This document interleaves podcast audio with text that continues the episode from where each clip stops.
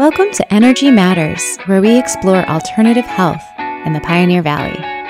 I'm your host, Caroline Rudderman, and I'm a Reiki professional and intuitive in Northampton, Massachusetts. For the past nine years, I've been teaching people how to use their intuition and helping them reduce stress and anxiety. Together, we'll talk with other practitioners and learn how they bring health and healing to the Pioneer Valley. Let's do this. Hey, welcome, welcome everyone. You are listening to Energy Matters, and I am your host, Caroline Rudderman. And today we have a great show for you. Uh, we are sitting here with Lynn Curry, who is an acupuncturist right here in Florence. So, welcome, Lynn. Hi, Caroline. Hi. Nice to be here. Thanks for having me. Of course. Um, so, Lynn, go ahead and tell us a little bit about um, who you are and, and what you do. Sure. I'm an acupuncturist and Chinese herbal medicine practitioner here in the Valley. Uh, let's see, going on 23 and a half years. Wow. I know. It's been, I can't. Have you been living in the Pioneer mm-hmm. Valley for 25 years or 23 oh, more, years? Yeah, since okay. 91. Wow. I've been here. So, um, yeah, I've had the honor and privilege of practicing in, well, downtown Northampton originally, and I've been in Florence since the maybe 91. So, yeah, it's been amazing. So, uh, I practice um, acupuncture. I was trained at the New England School of Acupuncture out in West in, in Boston area, and um, I've been practicing herbal medicine as well. Lovely. So you must have been able to really see the um, the evolution of Northampton and mm. what you know since 1991 yeah. to 2020. Covered some territory here. Yeah, yeah it's interesting. Absolutely. I think when I um, started my practice, there were already quite a lot of um, seasoned acupuncturists in the area. Um, so it was already a great place to be practicing in terms of you know having a, a real acupuncture presence here. Um, you know, it was interesting when I was in school, there were folks that were sort of headed off to places where there were not acupuncturists, and it was sort of their job to um, sort of educate their communities about acupuncture and Chinese herbal medicine and what it could do for them. And so their work was, you know, bringing it to other places. Um, but practicing in this area is more, um, you know, distinguishing yourself, sticking around long enough to have, you know, um, a community presence. Um, so it's just different ways of starting a practice. But this area's had a rich history of um, great and longstanding practitioners for a long time. Yeah, that's really cool. Yeah. I um, when I first got started practicing Reiki, I was in Hudson, New York, and I was one of the the pathfinders mm-hmm. with Reiki. People had no idea; like, hmm. they'd never heard the word before. Out right. here in the Pioneer Valley, people might know the word. Maybe they've had it done before. Maybe they know somebody. So it was sort of in the consciousness yeah. out here, but it is a challenge when you're bringing something totally fresh to right. a new audience and it's yeah, it's um. I when I came here, I was like, "Whew!" Right. what do you mean you know Reiki? it's it is it, it becomes a little easier when that when yeah, you know right the conversation's already happening and you get yeah. to jump in and add another layer to it. Exactly. Absolutely. Yeah. Um. So so you've been practicing acupuncture for uh, for over twenty years, and what has really inspired you to mm. keep um to do this you know, this career. Yeah, stick with it. Yeah. Right? Yeah. I started, you know, fairly young. You know, it's interesting when I was in acupuncture school. Um, I graduated in 96, and a lot of the people in my class were uh, second or third career. So, you know, that was the sort of setting. I was one of the youngest people in my crew. So, this was my first career. So, you're right, sort of figuring out how how to do this and be in practice and, you know, do something for the long haul is, you know, how it feels to me. Um, and a lot of people had come from other sorts of professions altogether or different kinds of health fields. And, you know, we're trying to figure out how to start over again. So, um, I think I feel like I was so lucky to stumble upon it so early and to be able to jump in and to a career that has so much expansion um, and the field has changed a lot over the couple of decades I've been doing it, and to be in the in the flow of that kind of growth and change and you know expanding conversation about acupuncture, the field is really um, rapidly changing right now. So it's interesting to be kind of in the middle, you know, where there's definitely people who've been doing it a lot longer and have that perspective, and then there's just lots and lots more people that are uh, going as um, kind of conventional graduate degrees, right? So they're coming out of college and going right to acupuncture school and um, graduating, you know, ready to roll in their 20s. So that's interesting change just to kind of go from like the night classes with the second and third career folks to to sort of seeing how the field is really um, more commensurate with other kinds of health practices um, it is that's definitely a change. So in terms of um, staying invigorated, I guess the um, for me, I think part of that is really maintaining a general practice. I I, I think there's a trend um, towards spe- specialization, which has lots of advantages um, in some ways. But for me, I think one of the things that drew me to acupuncture was the um, holistic perspective and the ability to work with such a wide range of um, issues that people are dealing with. I when I was a, a, teenager, when I was still in high school, I thought I would study PT or OT, and there was lots of things that appealed to me about that. But I felt I was I didn't want to sort of be stuck treating just particular kinds of problems. So when the opportunity arose to study a more general medicine practice, um, that really appealed to me. So I think part of why it's been such a good choice and had such longevity in the field is that I can work with so many different kinds of things, um, you know, and get to do continuing ed. You know, we're professionally obligated to take continuing ed every two years to renew our license, and so you've got a the chance to try all kinds of different layers of the medicine keeps it lively. Yeah. yeah, absolutely. And I think the the kind of interesting aspect when you're working with people um, in a very generalized way is that there's these their own patterns of people mm-hmm. that come in. Yeah. So sometimes you might be working on sinus. Right. It's the shoulder month. right. Yeah. yeah. Do you have any particular um, patterns of, of people that it's have been coming through plantar fasciitis week. Oh, what's that all about? so I just was thinking that today. I was like, okay, that's the third person who's called me in the last two weeks to ask about that. You know, why why now? I you know, you do you wind up with a with a with a specialization uh, for a, a, short term. I think you know something comes that then another one comes and then another one comes. Yeah. I had uh, had that have had that experience with a variety of different kinds of things.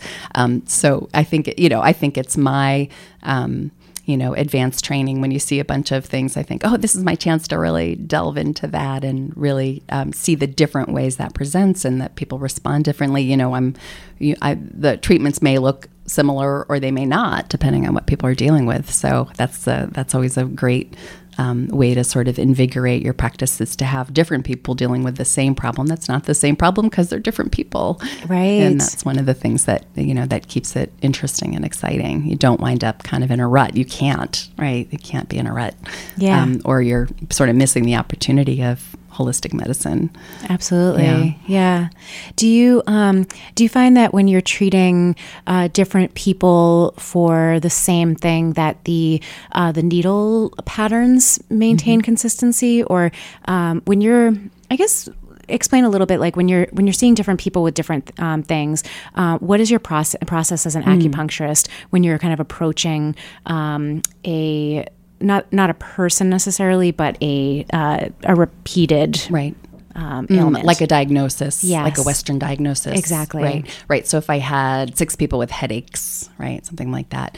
So you know, one of the you know the wonderful things about Chinese medicine is our pattern diagnosis, right? Understanding the um, the system that's presenting itself. So there may be, you know, certainly people know, oh, this point's really great for headaches, right? And that may be that's you know the one between the finger and the or, one in the forehead, yeah. And the, you know, so you have these points that people are like, oh, that's the Chinese medicine, you know, headache point, which you know is is can certainly be part of a prescription and maybe extra helpful and you know it's kind of a good point in certain kinds of ways but that's not the pattern description or the pattern dis- discrimination you know we want to sort of understand what's happening in that you know if you've got somebody who's very hardy and strong and they have you know X, Y, and Z happening, that's going to be different than somebody who's you know weak and frail. And, you know how that dynamic's playing out is going to be really different. So wanting to support that system as it's presenting, um, somebody may have a, a, a, muscular tension pattern that's really different than somebody who has a hormonal imbalance. Are really different kinds of headaches.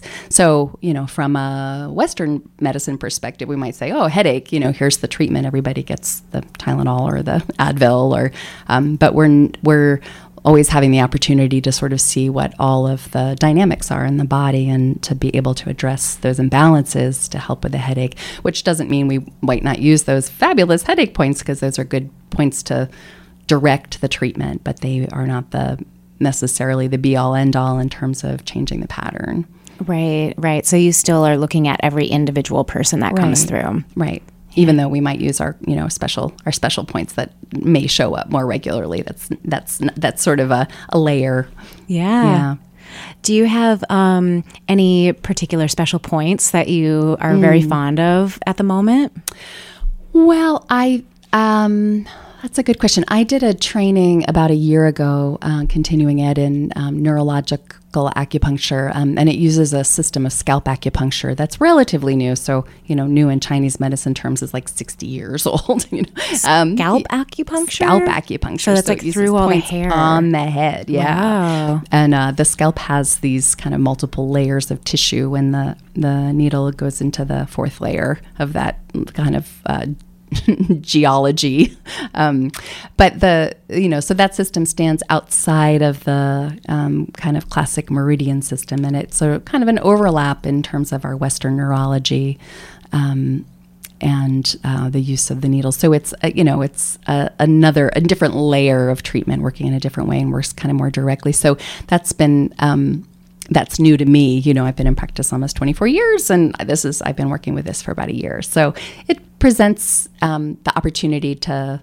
Um, work in a different way with things that I may have seen already been working with and seen, and a layer of more effectiveness in some cases. Um, so I'm kind of grooving on those, like seeing when and how to use them, how they work well or don't work well with body points and other treatment strategies I might use. So I'm doing more of those, you know, than I certainly was doing before because they're they're new to me. I'm getting to know them, which has been cool. Yeah, it's Yeah. that constant curiosity. Yeah, like hmm, what's that about? How does that fit in with what I already am doing and thinking about? Yeah. Um, you know, I, I, I'm always um, drawn to the points that really help the nervous system relax. You know, the Yin Tang point between the eyebrows that you know most people will have when they're on somebody's table. The ear acupuncture points are great for um, sort of helping the nervous system rest. And you know, it's my experience that the whatever you can do to help the body relax during a treatment really helps integrate whatever else you're doing. So I always, my goal anyway, is to always help the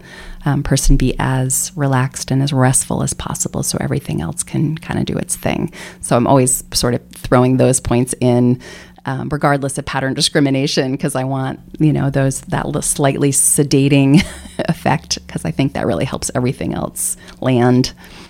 So you're you're really trying to get people into the zone. I do. I love that. Yeah, I really, you know, and, and not everybody goes there and not everybody goes there every time, but you know, that that's a sort of when I come back and I see some I see that somebody's had the chance to really deeply rest um, or feel restored in that way. That feels like that's very satisfying. you know, Yeah. I'm always joking. You know, people are like, "Oh, I think I was snoring," and I was like, you know, in those cultures where belching is a sign of like a good, you know, a thank you to the, you know, Yeah. the chef. You know, like I I think snoring is like that for me. I'm like, awesome, yay, Yeah, you're like I designed it that that's way. right. Oh, I'm so glad you rested. so I, I do. I feel like that's I'm. I, you know, I'm super fussy about comfortable. Like I want the room to be really comfortable. I just, I feel like we have so few opportunities to really um, kind of rest and be quiet and still. And you know, I think a lot of you can certainly do acupuncture um, fast. You can do lots of people in a room. There's lots of ways of doing it, and they all have benefits. And I don't have a, I don't have a um, sense that one's better than the other. It's just that that the way I do it is what resonates with me. So I, you know, that's the kind of way I roll. So I want, you know, when possible for people to really to, to have the opportunity to rest quietly and be comfortable and warm and safe. And um, so that's kind of how I set things up. Yeah, I love that. I love that. And you know, um, earlier in the show, you mentioned how the field of acupuncture is really rapidly expanding, Mm-hmm. and um, and I've been seeing a lot too with the the facial regen- uh, Mm-hmm. rejuvenation. Yeah, Yeah. Um, the scalp acupuncture that you just mentioned. Um, I uh, another one of my former guests on the show does acupuncture with animals.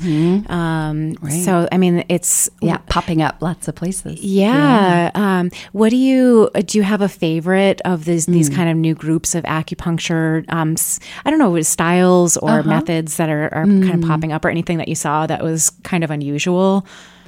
Well, again, I think it's interesting. People, you know, when I, you know, I'm on various Facebook groups with various acupuncture clusters of people and you know so I, I sort of watch kind of from afar just with curiosity like well what are the what are those kids up to Yeah. because i feel a little like a you know like a mama acupuncturist i'm like what are the youngsters up to now Well, after being in your career for over twenty years, you know, Right. absolutely. Yeah, so that's fun. It's kind of like, oh, you know, so the conversations are very interesting, you know, to sort of be like, oh, okay, they have this, I don't know, it's hard to describe the shift in perspective, but, you know, they're, um,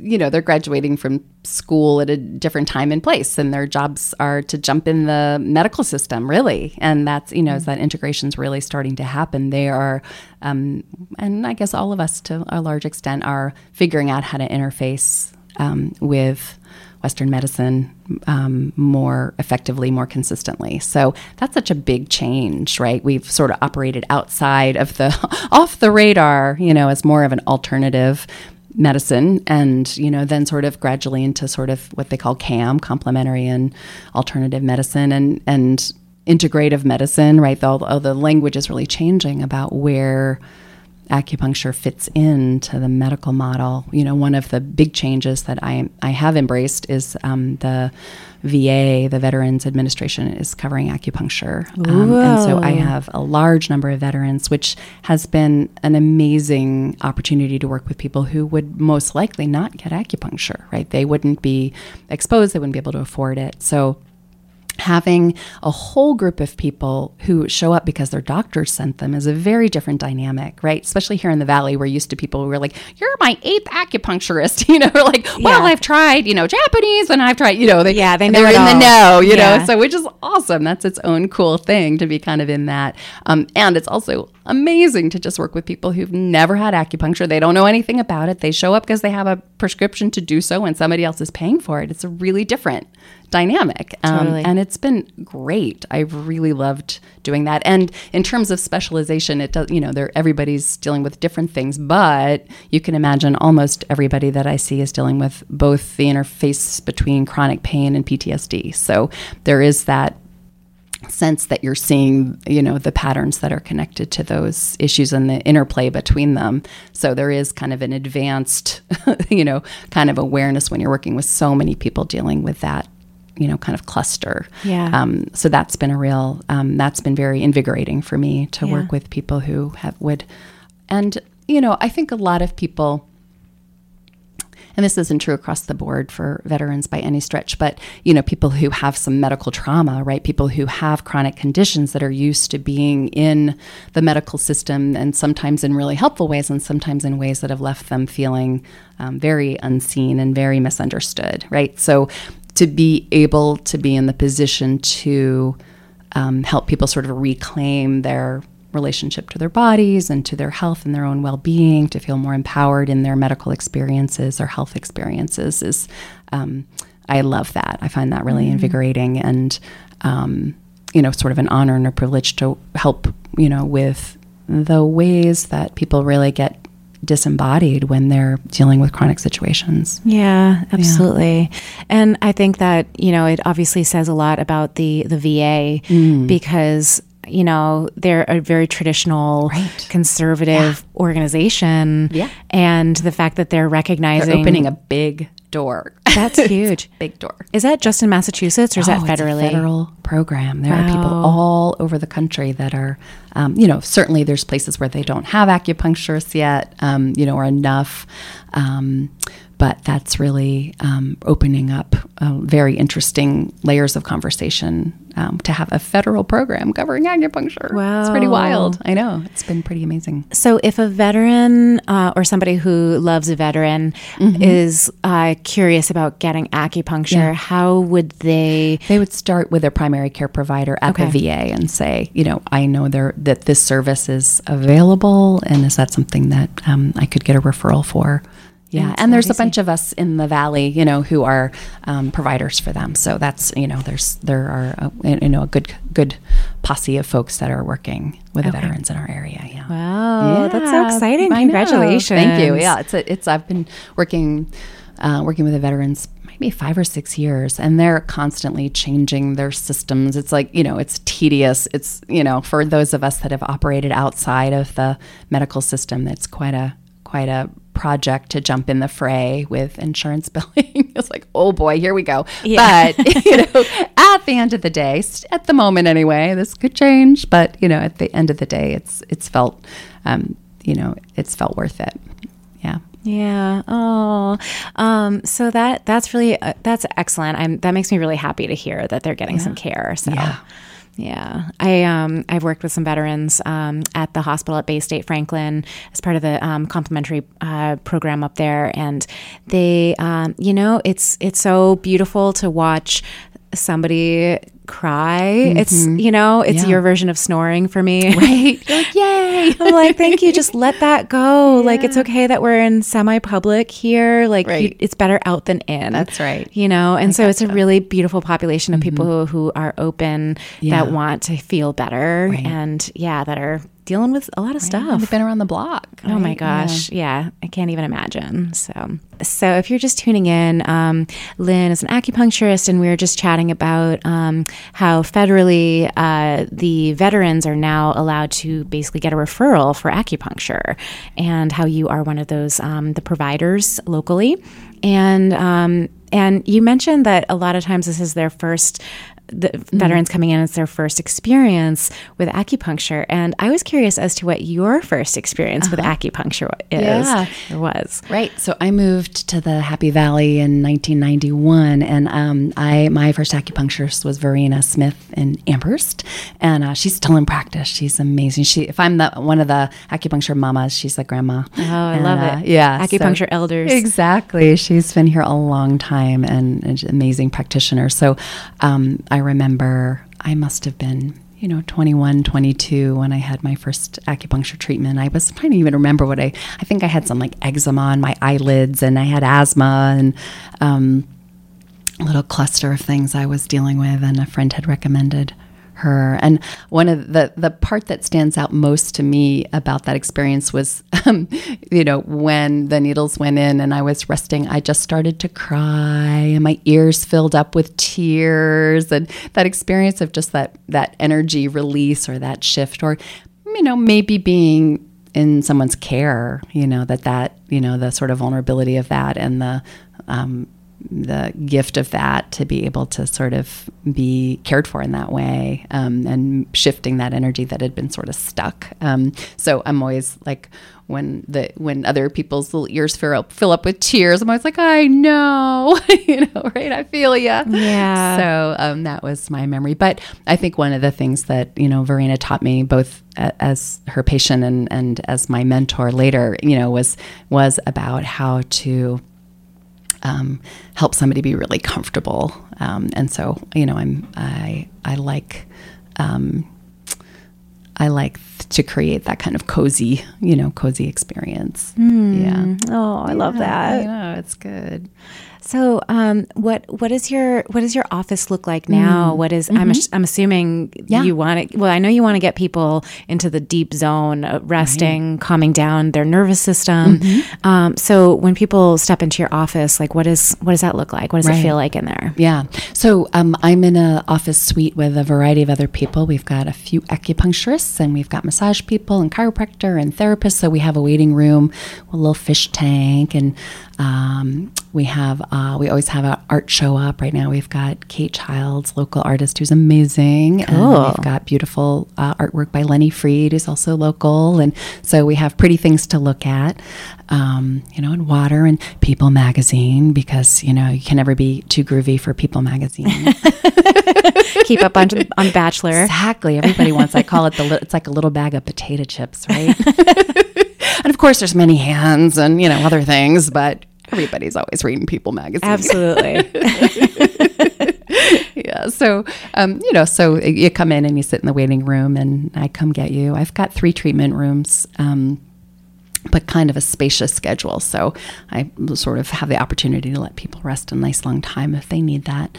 Um, and we always talk, you know, we sit, there's chairs and we sit face to face and talk and get the update and find out what happened last time. When I do a health history intake, you know, we have a good long front t- front end time to do the health history and go through the paperwork and get the lay of the land. And um, I always do a treatment on the first visit along with the intake um, so that everybody sort of has the whole whole experience. Um, so there's always talking. There's always lying on the table. I sometimes have people who are unable to lie on the table, and I've got some other options. I've got a recliner, uh, like a lawn chair recliner, if somebody can't sit and be on a table. Occasionally, I have people who you know prefer to just sit in the chair, so we work with whatever is. Lots of pillows in case somebody needs to be propped up or on their side. Um, so. Um, the room's typically warm. It's got, you know, lights can go out, and uh, I've always got music. And um, the needling portion of the event is, you know, probably takes, you know, five to 10 minutes. Um, so there's talking, needling, and napping. Um, and so typically in my practice, people rest kind of 35 to 45 minutes. Um, which is a long retention time compared to some. Um, but in my experience, our busy little American minds sometimes take a little while to settle in. Yep. Uh, so it's nice to have the chance to kind of like settle all the way in, kind of get in the zone. Um, so that's kind of what it looks like. You come, you sit, you wait, we talk, you lie down, needles go in, nap happens.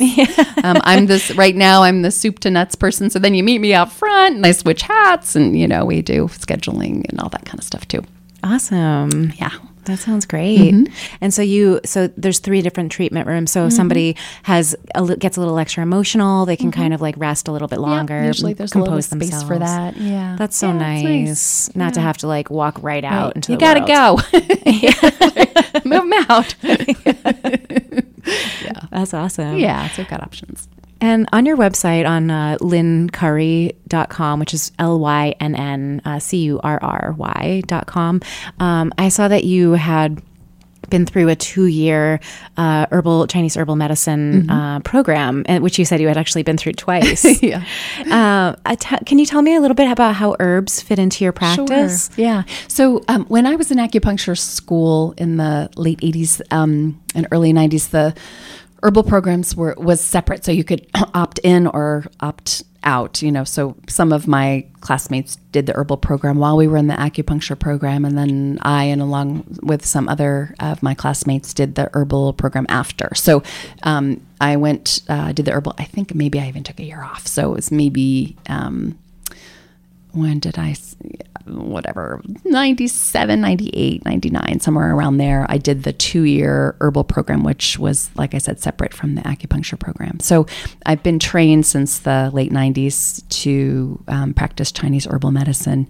Um, and Chinese herbal medicine's hard. You know, it's very deep, very different than other kinds of herbal medicine. It's based on, um, you know, pattern discrimination. We have these classical formulas that are, in some cases, you know, many hundreds of years old and have been in practice, you know, in use for a long time. Um, and then they're infinitely modifiable, right? We have these custom formulas as well as pat- what we call patent formulas, which come in pill form or tinctures or um, you know, that are already sort of con- contained formulas. So it's just uh, an incredible amount of um, diagnostic skill and um, understanding the herbs as individuals and understanding the interactions of the herbs and figuring out um, formulas that are customized to each patient. It's um, it's sort of a, an, an, endless pursuit, academic pursuit um, to to work with Chinese herbal medicine. Um, and so my teacher, also local Sharon Weizenbaum, who's an amazing herbalist and acupuncturist in Amherst, North Amherst, um, has been teaching an advanced herbal medicine training um, for a long time. So I did her two year program uh, with the White Pine Institute uh, to do more advanced training. And Sharon's amazing because her uh, way of teaching um, diagnosis um, for Chinese herbal medicine has was so far above and beyond um, any training I'd had. So it really um, uh, was an amazing opportunity to um, really nail down some of that stuff that felt had always felt very fuzzy. so, Yeah. um, you know, and uh, I- you know, and then I took it another round just because I could. You know, the the blessing of having her local um, made that doable.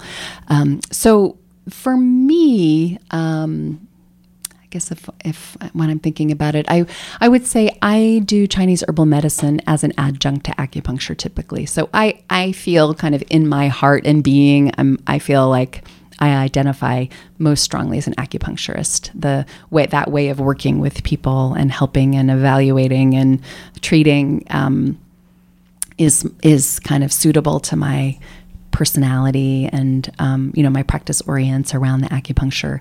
Um, and you know there are lots of cases where the chinese herbal medicine is an incredible um, adjunct to that and supported that. I don't have a lot of patients who come just for herbal medicine.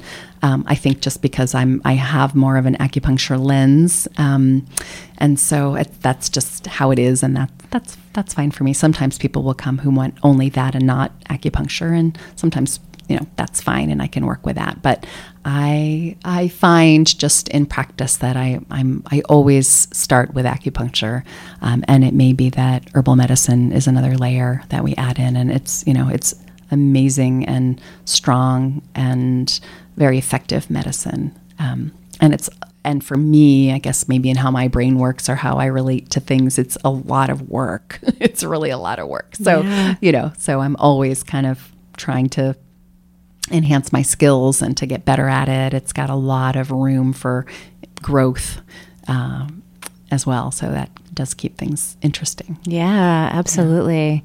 Um, do you uh, do you source? Do you ever grow your own materials for the for the herbs, um, the Chinese herbs, or anything like I that? I haven't, though. There's some. There does seem to be sort of a domestic trend to try to get some of these um, herbs growing locally. I know we have some people in our area that are doing that. Um, it's not sort of widely available.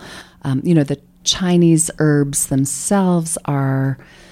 Um, the ones that have been studied for all these years, some of them, you know, grow in China and they don't grow here. You know, they're not our local. And so, you know, people are trying to figure out how to grow them in the States in different kinds of conditions so that we can have a source that feels reliable and, um, you know, there people are nervous about things that are coming from China for all kinds of reasons, right? Um, Absolutely. and so that is an ongoing kind of concern in the field. Like, how do you make sure these are safe and accessible? Um, so there's certainly good reasons to be, um, you know, for individuals and companies to be working on different sources. Um, but the the Chinese herbs that I use, the brand, I'm mostly using uh, powdered granules. So they're individual herbs that have been um, cooked according to traditional principles and then dried and available in a powder. And so I'll make a formula out of different um, individual powders. Uh, or sometimes I do have a, a collection of formulas that are already cooked all together and then dried and then can be modified. Um, so those are the most flexible in terms of customizing formulas. Um, I don't, in my practice, use raw herbs, um, though lots of you know. Um, primarily herbal practitioners do. There's a um, they're definitely potent, um, and the act of cooking them and engaging with them that way is helpful for a lot of people with a lot wide variety of conditions, but certainly people with chronic conditions. Sometimes the practice of working with them that way can be part of the healing process. I love it. Yeah. I love it. Um, if you're just tuning in, we're chatting with Lynn Curry, uh, who's a local acupuncturist. Um, and so, Lynn, you said that that the herbs in your practice are sort of an adjunct to the acupuncture, um, to the needles. If somebody doesn't feel totally comfortable with needles, um, what and you know, obviously with the herbs, um, is there is there more middle ground, or is the herbs the kind of direction that you'll end up steering somebody, or how does that all work? Yeah, that's a great question. Right. Because there are certainly folks that are interested in Chinese medicine and the ideas and principles um, and know that they're beneficial, but the needles can be a deal breaker for people. Um, I um, do have some people who are, you know, afraid of the needles or who don't resonate with the needles. And They're so little. they're so small. Yeah. So, you know, I have lots of little baby needles and little tubes and little teeny thin needles that are really short and very thin, you know. So they're, you know, I have, I definitely have a handful of very sensitive patients that I'm, you know, certainly work uh, over time to sort of help get through that part. And I, I very occasionally over the many years have people who just can't tolerate them. And that's okay, you know. And Um, there are other practitioners that do, you know, more manual techniques or, you know, do, um, you know, acupressure or other ways of, you know, lots of different other ways of moving the energy without the needles. I don't, I don't tend to employ those. So I, I feel like most people who come to me are able to get comfortable with the needles, or I may send them to different kind of practice um, if that feels like that part's not going to work and they're and the herbs are not you know what they're interested in. Yeah, I, yeah. Those are your little those are your little extensions of you. Yeah, the needles. exactly. Yeah, Mhm. that's very cool. That's very cool. Um, so you were just starting to tell me a very interesting conversation about how sometimes. Um, Sometimes when people come in, they're really, really curious as Mm. to what's going on Mm-hmm. and what all the tongue diagnosis and the um, the heartbeat and the pulse reading and all of that. And then sometimes um, people are more just like just come in and just want want the Do it. treatment. Take care of me. Yeah. Yeah. So um, when you're kind of working with, uh, how how do you when people are first coming in to see you, um, what is that initial intake process like? Like, can you walk through people what like Mm-hmm. Sure. what your basic, you know, because I know you're probably going to get a little, so maybe some herbs as an adjunct, but definitely the needles. That's like Right. your style. thing. Yeah. Yeah, I you know the Chinese. If anyone's ever had acupuncture or Chinese medicine, that you know the intake is a lot of nitty gritty. Right, we're asking all sorts of detailed questions on the intake form. Right, I saw the intake form on your website, and It's it was you know, like all how about many times a day do you pee, and what's your you know what do you Yeah. foods do you crave, and it was like for women, it was like, Yeah. what are your cramps like? What are your periods like? yeah, and a lot of details. So Yeah. I think first of all, people are not usually familiar with having so many and such a wide range of questions when they're getting any kind of certainly medical don't get that at the doctor's office exactly. when So- you go to your primary care. Yeah. So Yeah. some people's response to that is interesting. They're kind of like sort of horrified to see all the check marks, you know, and some people are curious about that, you know, and some people are relieved to have somebody who's looking at all the check marks, right? You know, I think so often we're um, in current current times, everything gets sort of sep- segregated, separated, right? You know, you have like your doctor for the eyeball and the doctor for the hip and the doctor for the skin, and you know, everybody's sort of pulled apart and never put back together again. So to have anybody who's asking about all those systems at the same time is kind of a relief for a lot of people. Um, so the intake does kind of goes through the system. So from a Chinese medicine diagnosis process, we're we're looking, we're asking. So the health history intake is the asking part. We're you know getting all the nitty gritty, and you know in that process, where I'm starting to sort of form a picture in my head about um, how their systems are functioning and where imbalances are, where things you know that should be happening aren't happening, and where things that are happening shouldn't be happening you know so you know starting to assess that with the asking of all the nitty gritty questions. So certainly addressing and getting a lot of details about the main complaint or multiple complaints but also about the systems in general really understanding the digestive system and the menstrual cycle and the um, immune system and understanding how all those things are working and not working lets me know what direction we need to go in. So the the intake part's pretty elaborate um, from a Chinese medicine perspective. Um, we're also looking, so we're checking demeanor and quality of skin and the eyes and the quality of the hair and what's happening with the hands and the posture and how's the gait when they come in and, you know, all that stuff. So we're looking and observing what information we can glean from how they're physically presenting. Um, we're looking at the tongue, that's part of looking, and we're taking the pulses, which is feeling. We may palpate the abdomen. We may, you know, feel the muscles or the musculature if we're working with certain kinds of conditions. So, you know, palpating and getting our hands on people and trying to understand what's um, what we can gather from touch. Um, so the intake process is really looking at all those different layers and synthesizing that into a Chinese medicine diagnosis. Um, and sometimes the diagnosis is, you know, from the various kinds of trainings I've had, may be a more meridian diagnosis. It may not be liver qi overacting on the spleen or, you know, that. It may be really understanding where um, the qi is blocked and making a, an assessment about the best way to get that moving. Um, so, you know, there's different sort of lenses that I might use depending on the um, kind of complaints and what's presenting.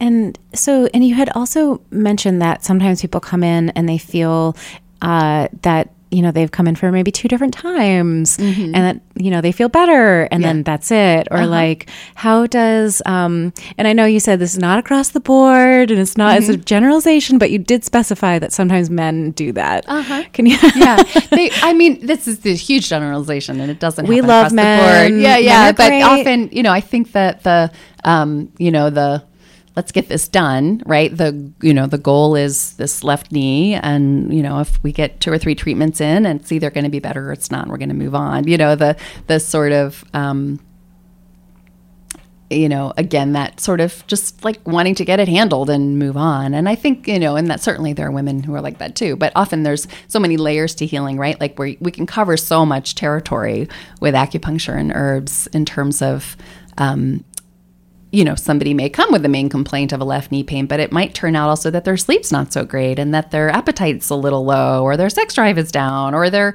you know, having trouble with blurry vision or, you know, other things that they may just be living with or tolerating and not sort of knowing is part of an imbalance, right? They've just tolerated that. So, you know, sometimes if we're, you know, very specifically focused on the main complaint, you know, that's of course we want to get those things handled, but we also have the opportunity to address other ways that imbalance is playing out, you know. So I love it when I have the chance to do that, those other layers, right, while we're in there. It's like, oh, right. And everything's going to work better if you're sleeping better, right? Everything's going to work better if your appetite's good and you're pooping, you know, like Yeah. everything's going to be better if we can handle some of these other things that might be in the way. So if, if um, we have the opportunity to not be, you know, hyper focused on the one complaint, you know, one and done and moving on, you know, then we can get some deeper layers of healing and also preventative care for other things that may become more of a problem. So, um, I find that sometimes that's harder for men to sort of grok that. You know, it's sort of like, but my knee hurts and I'm I'm going to get that fixed and move on, which Yeah. is fine. But sometimes we miss the chance to kind of handle some of those other things that might be vexing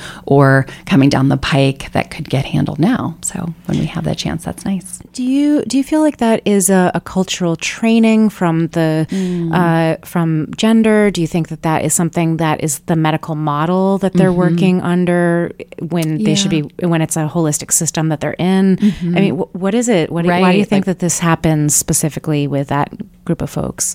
Yeah, that's a good question. I, I, I do think there's some sense, and again, this is a generalization, but that sort of like idea of fixing, right, versus healing. There's those are kind of different. What are the difference between perspectives. yeah, fixing so and healing? fixing is sort of like. Um, you know what you would do with a medication, right? You were like, I have a symptom, I'm going to do this, and then the symptom's going to go away, right? And or it's not, and then I'm going to move on to the next thing um, that might help that symptom. So you know that sort of idea of fixing is really built into our medical idea, right? You know, you you seek out help, you want the problem resolved, and then you're going to move on. You know. Never mind that you might wind up at a different doctor for a different problem six months later, right? The you know, and then we're going to fix that problem. You know that I think that fixing is kind of part of, um, you know, kind of part of how we see bodies and when we see lives, and you know, we so you know, I think healing is a very different um, dynamic process. You know that there's that things present themselves for um, our attention, um, and that when we can address those um, as they present and be present with them and uh, um, allow care for them, you know, then we can work on other layers, you know, that we have the opportunity to work in layers that way. Um, so that's a really different idea than fixing a, a main complaint or a problem, right? We certainly want those things to get addressed. If somebody comes for a problem, I want that addressed. But um, sometimes healing requires more layers, more attention. Yeah. Yeah, yeah. And I think it requires other um, looking into like what else is going on in the body and feeling what else is going on in the body Right. versus something that's screaming at you versus something else that Right. might be maybe an emotional layer that, Right. you know, Right. It's asking for a different level of attention. right? yeah, Yeah. yeah. Um, that's really interesting. I'm fascinated with men and healing. I don't know why, but it's um, I, you know, I often find that you know women are like open to doing yoga and they're open Seeking. to they're Yeah. seeking and they're like they want to learn how to care for themselves as well as their family and they're kind of taught these things and then uh, and then the kind of process with how men get there usually much much much later in life is just fascinating. It's a fascinating thing because it's That's like true. they're going against all their cultural teachings.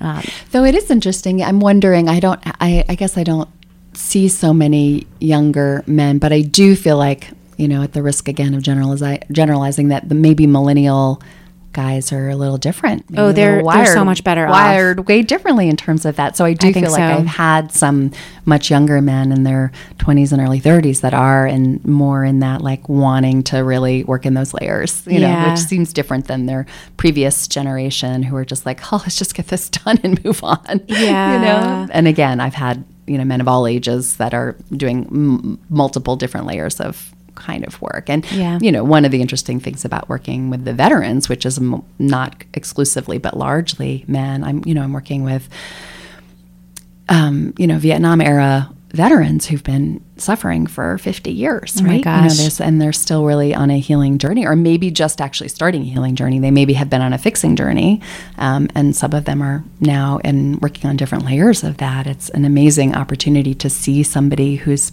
been suffering in so many ways for so long have a different relationship to those those so those symptoms. Yeah.